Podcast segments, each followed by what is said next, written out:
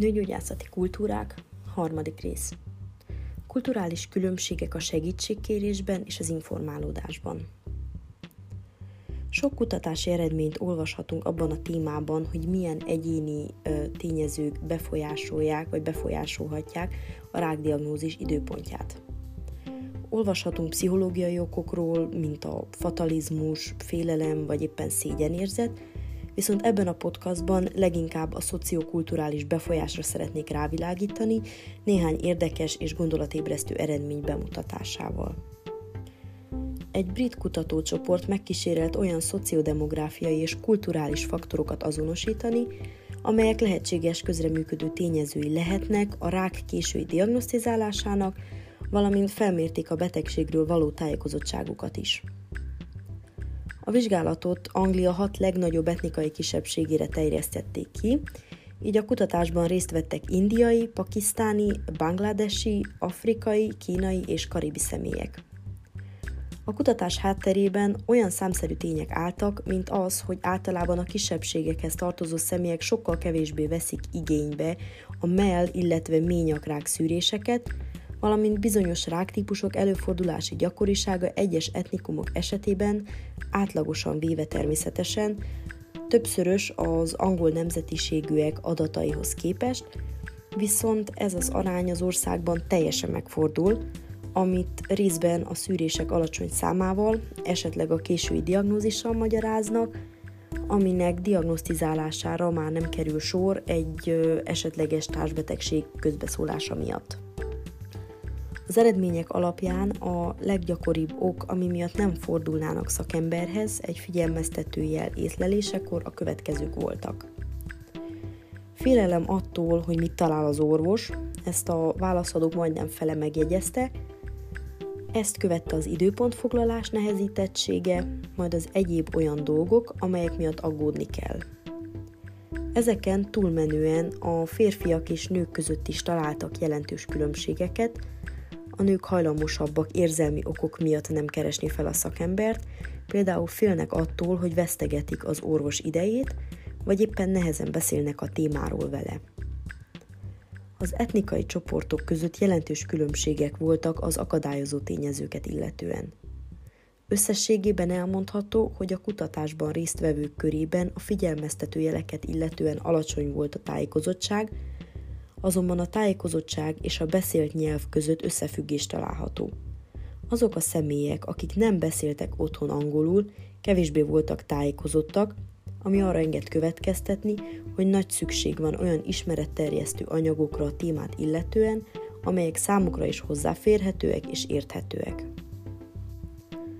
Az interjúk során kiderült, hogy a roma nők túlnyomó többsége nem is tudott az említett program létezéséről, függetlenül attól, hogy vette már részt életében szűrésen. Olyan személy is volt, aki elmondása alapján 7 éve minden évben vett részt szűrésen, de egyik alkalommal sem említették neki az ingyenes szűrési lehetőséget. Miután az interjút készítő stáb beszámolt nekik a programról, sokan még mindig kételkedtek annak létezésében vagy abban, hogy ez roma nőkre is egyaránt vonatkozik-e.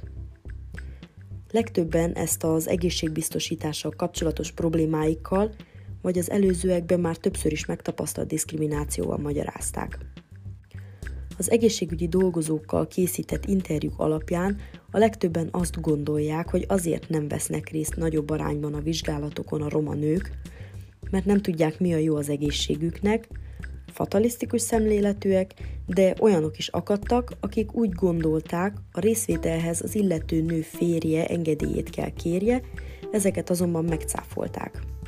A legtöbben a programban való részvétel mellett döntenének, amelyhez nem szükséges a házastársi beleegyezés, viszont azon kívül, hogy egy komoly betegség konkrét információkkal csak kevesen rendelkeztek.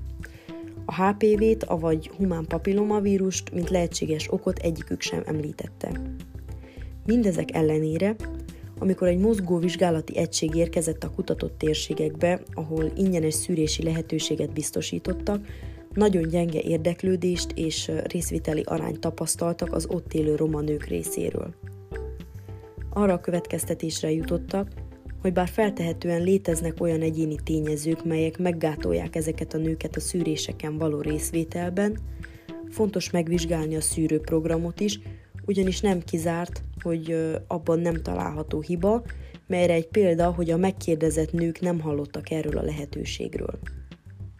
Konkrét tényezőket neveztek meg egy amerikaiakat és japánokat vizsgáló kutatásban, melyek a segítségkérést akadályozhatják, viszont fontos szem előtt tartani, hogy ezek nem betegségspecifikusak.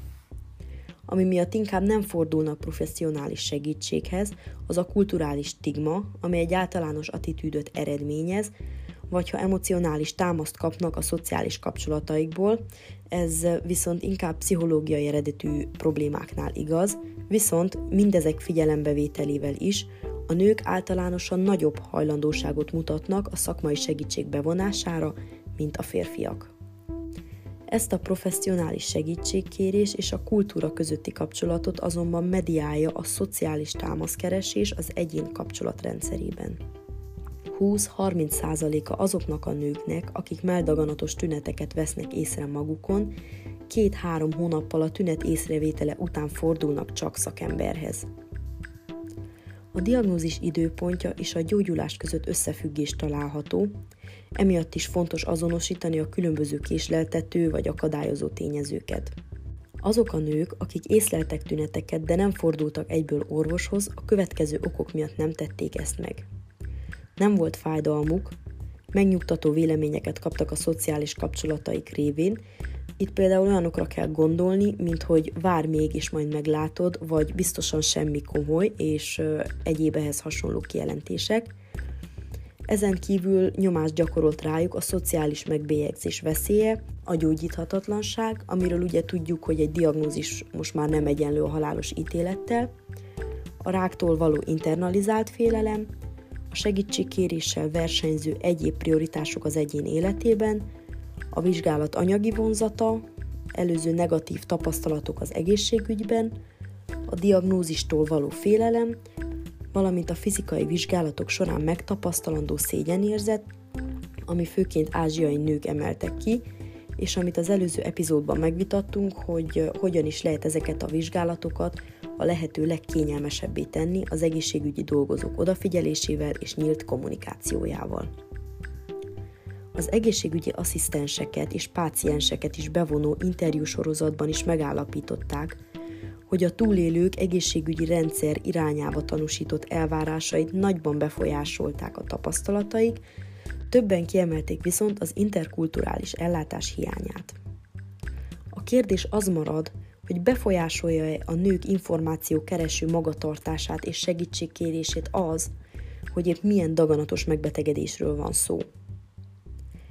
Egy 2010-es tanulmány eredményei alapján a végbél, prostata és merrákos személyek esetében az információgyűjtésben nemek közti különbségek nem mutatkoztak, viszont a végbélrákos egyének sokkal kevésbé tanúsítottak információkereső magatartást, mint a prostata vagy merrákos személyek, valamint a három ráktípus közül a merrákos személyek jártak leggyakrabban szűrésre.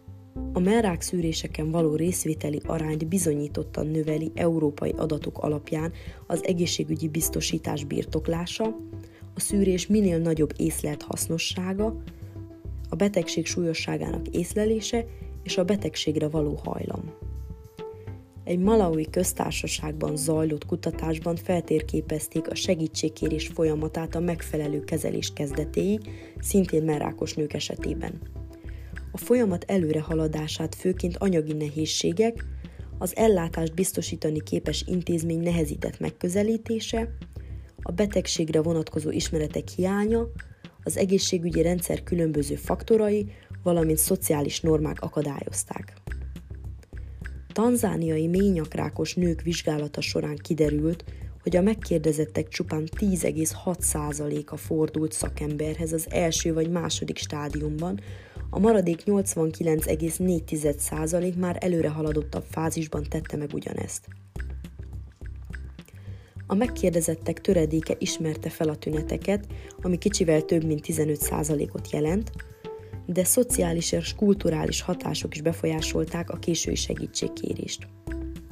Az első három közt szerepelt a tradicionális gyógyítókhoz való fordulás, a társadalom általi megbélyegzés és a kedvezőtlen anyagi helyzet. A résztvevők 96,3%-a abban a meggyőződésben élt, hogy a sugárterápia korai halálhoz vezet, az ilyen és ehhez hasonló információkat a tradicionális gyógyítóktól szerezték, ami elősegítette azt a döntésüket is, hogy a lehető legtovább késleltessék a valós orvosi segítséget. Ha ezeket az ismereteket összegezni próbáljuk, felfigyelhetünk arra, hogy akármennyire különböző kultúrákról is volt szó, mégis azonosítható a különböző tényezők, amelyek a szakmai segítség bevonása ellen dolgoztak, melyek közül néhány a társadalom általi megbélyegzés, a megfelelő ismeretek hiánya az esetleges figyelmeztetőjelek és tünetek felismeréséhez, a betegségekről és azok kezelési lehetőségeiről való tájékozatlanság, vagy téfitek. Mindenképp olyan tudással kellene a nyelvi, földrajzi vagy egyéb okok miatt szegregáltan élő nőket, és nem csak felszerelni, amelyel egészségért preventíven tehet, vagy észlelheti az esetleges jelző értékű elváltozásokat, és időben léphet. Ez lehetne véleményem szerint az első lépés egy hosszú folyamatban, ugyanis aki legjobban ismeri a testünket és mindig velünk van, aki ha valami megváltozik, észreveheti, azok elsősorban mi vagyunk azok, de nem kell elfelejteni ennek ellenére a rendszeres szűrővizsgálatok fontosságát sem. Legközelebb az ehhez kapcsolódó prevenciós lehetőségekről fogunk beszélni. Köszönöm, hogy velem tartottál, és találkozunk a következő epizódban.